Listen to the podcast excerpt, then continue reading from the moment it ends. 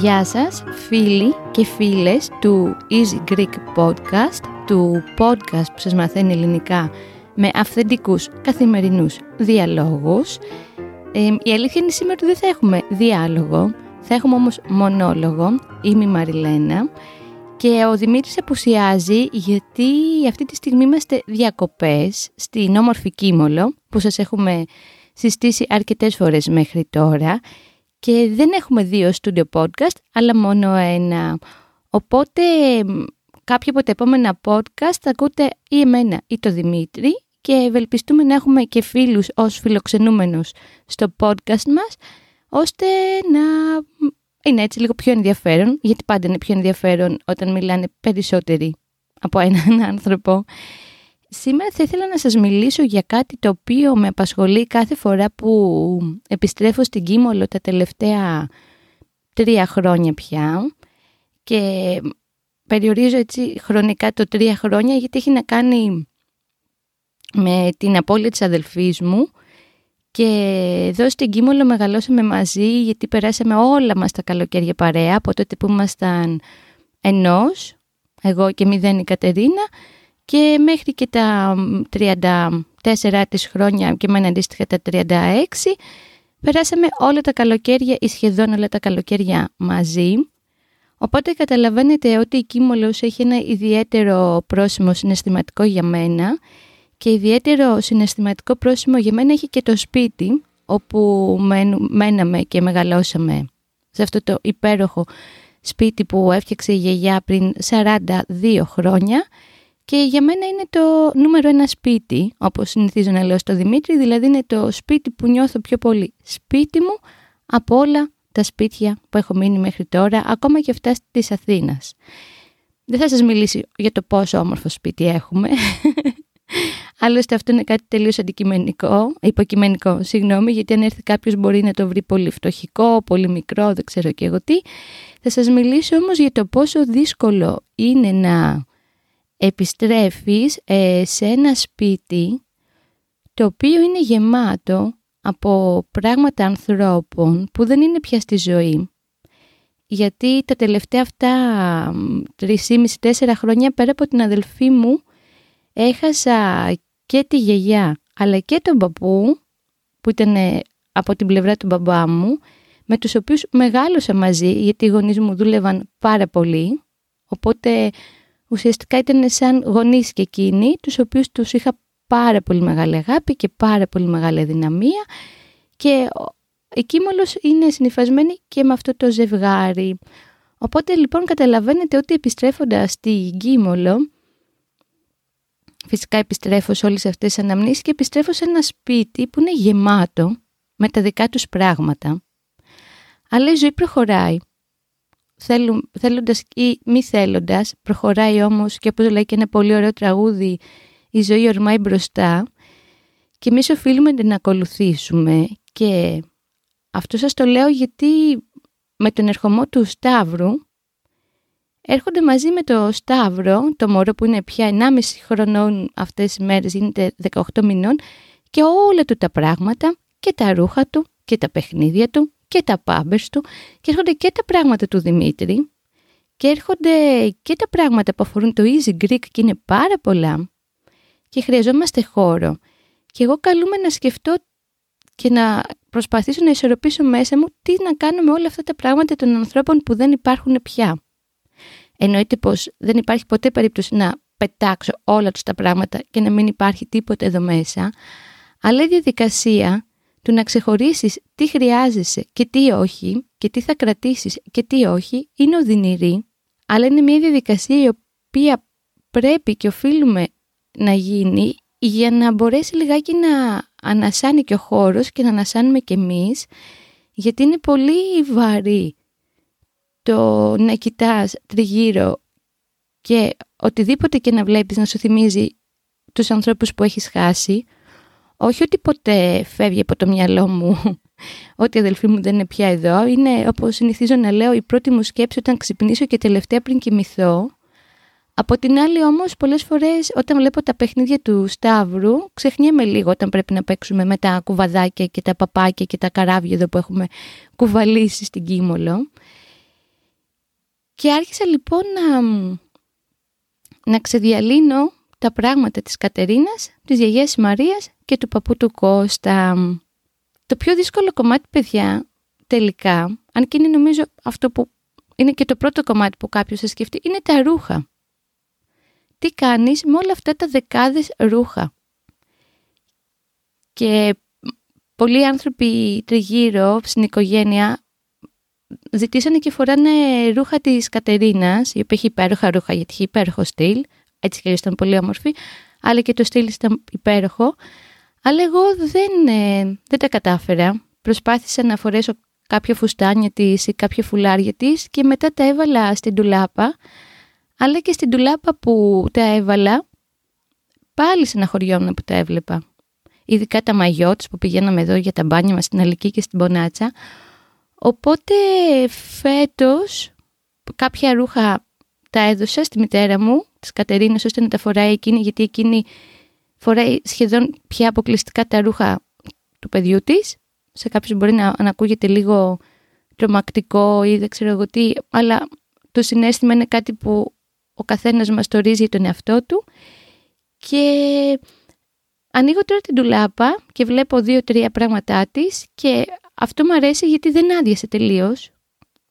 Δεν έχει μόνο δικά μου ρούχα του Δημήτρη και του Σταύρου. Έχει και κάποια λίγα της Κατερίνας, άλλα λίγα γενικά θεωρώ ότι καλό είναι τα πράγματά μας όταν φεύγουμε να πιάνουν τόπο και να είναι χρήσιμα. Γι' αυτό και, και τα ρούχα για παράδειγμα του παππού και της γιαγιάς τα, τα χαρίσαμε. Εκεί πήγαμε σε ένα κάμπο προσφύγων με τον Δημήτρη στον Ελαιώνα στην Αθήνα και σκέφτομαι πολλές φορές αυτούς τους ανθρώπους οι οποίοι ήρθαν με τρία ρούχα γιατί δεν μπορούσαν να πάρουν περισσότερο ότι αυτή τη στιγμή φοράνε τα φανελάκια και τα, τα παντελόνια του παππού. Γιατί το να πάρεις τα πράγματα και να τα πετάξεις, η αλήθεια είναι ότι εγώ δεν μπορώ να το κάνω αυτό. Αλλά να πάρεις τα πράγματα και να τα χαρίσεις και να τα δώσεις εκεί που είναι χρήσιμα, είναι καλό και είναι αυτό που σας είπα έτσι λίγο στην αρχή, ότι χρειάζεται λίγο να, να ανανεωθεί η ροή της ενέργειας που υπάρχει. Το είπε άλλωστε και μία φίλη που ήρθε στην Κίμολο όταν φτάσαμε κι εμείς, ταξιδέψαμε μαζί και έμεινε μαζί μας κάποιες λίγες μέρες, ότι νιώθεις μια βαριά ενέργεια στα θεμέλια του σπιτιού αυτού. Σκέφτομαι τώρα έτσι μια αστεία ιστορία, το τι υπάρχει στο σπίτι και δεν μπορούμε να το πετάξουμε γιατί είναι και λίγο κοιμήλιο. Μπορώ να πω ότι είναι ένα αντί-οικολογικό κοιμήλιο αυτό. Ο Δημήτρης κάθε φορά που το συζητάμε φρικάρει, γιατί αν κάποιοι μας ακούτε φανατικά, είχαμε κάνει ένα είχαμε αναφέρει σε ένα επεισόδιο πόσο πολύ συχαίνεται τις πλαστικές σακούλες του σούπερ μάρκετ. Οπότε ο γλυκός μου παππούς ο Κώστας ε, πήγαινε σούπερ μάρκετ και τότε δεν ήταν της μόδας να είσαι οικολόγος ή όχι απαραίτητα τη μόδα, γιατί ακούγεται άσχημο, να έχεις τέλος πάντων κάποιες ευαισθησίες σε σχέση με το περιβάλλον.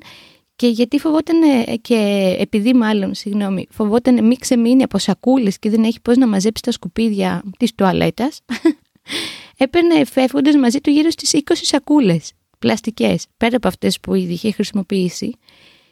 Και μάλιστα του άρεσαν πάρα πολύ οι σακούλες από ένα συγκεκριμένο σούπερ μάρκετ που λεγόταν έξτρα, βρισκόταν μόνο στη γειτονιά που μεγαλώσαμε, στα μανιάτικα του Πειραιά, ήταν αποκλειστικότητα. Και έχουμε τώρα έρθει στην Κίμολο και ανακαλύψαμε ένα σιρτάρι που έχει γύρω στα σε 100 και παραπάνω πλαστικές σακούλες έξτρα. Αφενός αυτό είναι κοιμήλο γιατί δεν υπάρχει το σούπερ μάρκετ. Αφετέρου, αυτό το κομμάτι με τις σακούλες μου είναι δύσκολο να το αποχωριστώ γιατί είναι κάτι πάρα πολύ έντονα που μου θυμίζει τον παππού. Οπότε αυτό που κάνουμε τώρα με τον Δημήτρη είναι ότι χρησιμοποιούμε τις πλαστικές αυτές σακούλες έξτρα αδειάζουμε, για παράδειγμα πηγαίνουμε και ταΐζουμε εδώ το γάιδαρο στη γειτονιά, του βάζω τα καρπούζια του και τις πατάτες του στη σακούλα από το σούπερ μάρκετ αυτό και μετά το φέρνω πίσω, την πλένω και την ξαναχρησιμοποιώ, πέρα από το οικολογικό αποτύπωμα. με έχει εντυπωσιάσει το από όλα αυτά τα πράγματα στο σπίτι που θέλω έτσι να μην υπάρχουν πια ή να υπάρχουν σε μικρότερες ποσότητες, ότι αυτό είναι κάτι το οποίο είναι δύσκολο να το αποχωριστώ. Αυτές οι σακούλες έξτρα σούπερ μάρκετ. Το έξτρα είναι το όνομα του σούπερ μάρκετ, αν δεν καταλάβατε. Αναρωτιέμαι και εσείς πώς διαχειριζόσαστε κάτι τέτοιο, πώς... Τι κάνετε με τα πράγματα των ανθρώπων που έχουν φύγει, ειδικά όταν ε, είναι πολύ σημαντικοί για εσάς ή όταν έφυγαν νέοι και πολλές φορές κατεβαίνω στο υπόγειο του σπιτιού μας στην Καστέλα όπου έχουμε τέσσερα δωμάτια, πέντε, πέντε νομίζω, δωμάτια που είναι σαν να είναι κανονικό σπίτι. Θα μπορούσε δηλαδή να μένει κάποιος εκεί υπό άλλες συνθήκες, τα οποία είναι full στα πράγματα, γιατί η μητέρα μου δεν πετάει τίποτα, τίποτα. Ε, και είναι κάτι το οποίο όταν κατεβαίνω στο υπόγειο είναι ανάμεικτα τα συναισθήματα. Από τη μία νιώθω μια σχετική ανακούφιση γιατί είναι τα πράγματα από το παλιό σπίτι που ήμασταν στον Πειραιά στα Μανιάτικα και μου θυμίζει εκείνη την εποχή γιατί η παιδική ηλικία πάντοτε να επιστρέφουμε σε αυτήν έχει κάτι το τρυφερό και το όμορφο και το ξένιαστο και δεν σου πάνε και από το μυαλό ότι τα πράγματα θα πάνε τόσο στραβά σε, κάποια, σε κάποιους τομείς, όπως έγινε έτσι με την Κατερίνα. Από την άλλη φρικάρω παιδιά γιατί έχει βιβλία του, ο πατέρας μου είναι αυτός γιατί και οι δύο δεν πετάνε, έχει βιβλία τουριστικά του 1992 που είναι ο κατάλογος ξενοδοχείων στην Ελλάδα το 1992 και πραγματικά να ρωτιέμαι γιατί δεν πετάτε τα πράγματα. Και όλο αυτό πάλι έχει ένα συναισθηματικό πρόσημο για εκείνους γιατί ήταν στο ταξιδιωτικό γραφείο που δουλεύανε και είχαν όλους αυτούς τους καταλόγους και δεν θέλουν να τα αποχωριστούν. Και κατεβαίνω στο υπόγειο και νομίζω ότι κατεβαίνω σε τέσσερις διαφορετικές εποχές της ζωής μου, σε πέντε διαφορετικά μέρη όπου έχω αναμνήσεις, το παιδικό μου δωμάτιο, το γραφείο που δούλευα 15 χρόνια, το σπίτι του παππού και της γιαγιάς είναι στο υπόγειο, το σαλόνι τους, όπου η μαμά μου δεν θέλει να το αποχωριστεί. Αν και καταφέραμε και την πείσαμε και έδωσε το, το ένα μεγάλο καναπέ στη γειτόνισσα και τώρα όταν πηγαίνουμε για καφέ με το Σταύρο στην κυρία Ξένια βλέπουμε το σαλόνι του παππού και της γιαγιάς ένα νέο σπίτι και αυτό εμένα μου δίνει τεράστια χαρά. Ίσως να είναι ένα θέμα πιστεύω που αφορά πολλούς αυτό το, η διαχείριση αυτών των πραγμάτων. Γι' αυτό ήθελα και να το κάνω και να μοιραστώ τις σκέψεις μου μαζί σας. Ε, μπορείτε και εσείς να μας στείλετε μία απάντηση στα mail που θα σας πει ο Δημήτρης ή με ένα σχόλιο στο easygreek.fm πώς διαχειριζόσαστε τα πράγματα των ανθρώπων όταν φεύγουν από τη ζωή. Και για να μην σας κουράσω πολύ, επειδή ξέρω ότι τα podcast με μονόλογο είναι πιο κουραστικά ε, και δεν θέλω να συμβαίνει αυτό. Λίγο πριν κλείσω, ε, θέλω να μοιραστώ μαζί σας το κλείσιμο μιας υπέροχης ταινίας. Εμένα με είχε αγγίξει βαθιά. Ε, η ταινία λέγεται Nomad, όπως ονομάς Land. Βγήκε, αν δεν κάνω λάθος, το 2020 με αυτή την υπέροχη Αμερικανή ηθοποιό που δεν θυμάμαι το όνομά της, αλλά όπου και αν παίξει οι ταινίες απογειώνονται. Η ιστορία ήταν ε, ότι η γυναίκα αυτή χάνει τον άντρα της από καρκίνο και φορτώνει κάποια πράγματα από το σπίτι σε ένα τροχόσπιτο και κάνει ένα road trip στην Αμερική. Και εννοείται, εγώ έκλαιγα σε όλη τη διάρκεια της ταινίας γιατί με άγγιξε πάρα πολύ αυτό. Δεν ήμουν ιδιαίτερα ψύχρεμη όταν έβλεπα την ταινία αυτή. Και στο κλείσιμο της ταινίας θα ακολουθήσει spoiler, οπότε αν θέλετε να τη δείτε μην ακούσετε το τι θα πω. Μπορείτε να το σταματήσετε εδώ πέρα. Στο τέλος της ταινίας, λοιπόν, έτσι προς το τέλος μάλλον, γυρίζει στο σπίτι όπου ζούσε με τον άντρα της, πακετάρει όλα τα πράγματά του και καλεί τη μεταφορική και έρχονται και παίρνουν όλα τις τα πράγματα Οπότε, τα πράγματα, με συγχωρείτε, οπότε αδειάζει ο χώρος, γεμίζει φως και εκείνη έτσι συμβολικά ανοίγει μία πόρτα και αρχίζει και περπατάει προς ε, τα λιβάδια που βρισκόταν μπροστά από το σπίτι της. Δηλαδή, ήθελε να μας δείξει, όπως τουλάχιστον το κατάλαβα εγώ, ότι άφησε αυτό το κομμάτι πίσω της και άρχισε τώρα να ακολουθεί ένα νέο πιο φωτεινό μονοπάτι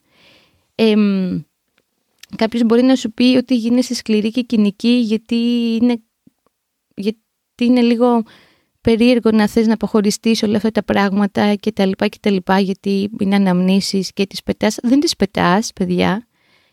Οι αναμνήσεις είναι πάντα μέσα στο κεφάλι μας και μέσα στην καρδιά μας και τους ανθρώπους που αγαπάμε και αγαπήσαμε πάρα πολύ δεν θα τους ξεχάσουμε ποτέ. Ναι, μπορεί να σου κάνει ένα trigger, πώς να το πω στα ελληνικά, να πυροδοτήσει μια έξτρα ανάμνηση το να δεις ένα φόρεμα κρεμασμένο στην κρεμάστρα, αλλά πολλές φορές θέλεις κάποια στιγμή να αντιμετωπίσεις αυτό το μετατραυματικό σου στρες και το θυμό που έχεις και το, τη στεναχώρια που έχεις και να, να τα μετουσιώσεις σε κάτι πιο φωτεινό και κάτι, ένα πιο καλό συνέστημα και πιστεύω ότι οι άνθρωποι που μας αγάπησαν θα θέλαμε τελικά να προχωρήσουμε και όχι να κοιμόμαστε αγκαλιά στο κρεβάτι με τα ρούχα τους. Δεν ξέρω αν συμφωνείτε, διαφωνείτε, γιατί και εμένα με ζορίζει αυτή η κουβέντα τώρα που, που την κάνω, γι' αυτό και έτσι λιγάκι μπορεί να ακούγομαι λίγο αμήχανη. Ε, και όπως συνηθίζω να λέω και στο Δημήτρη, θα τα θυμόμαστε όλα μέχρι να, να φύγουμε από τη ζωή, αν είμαστε τυχεροί να τα θυμόμαστε όλα.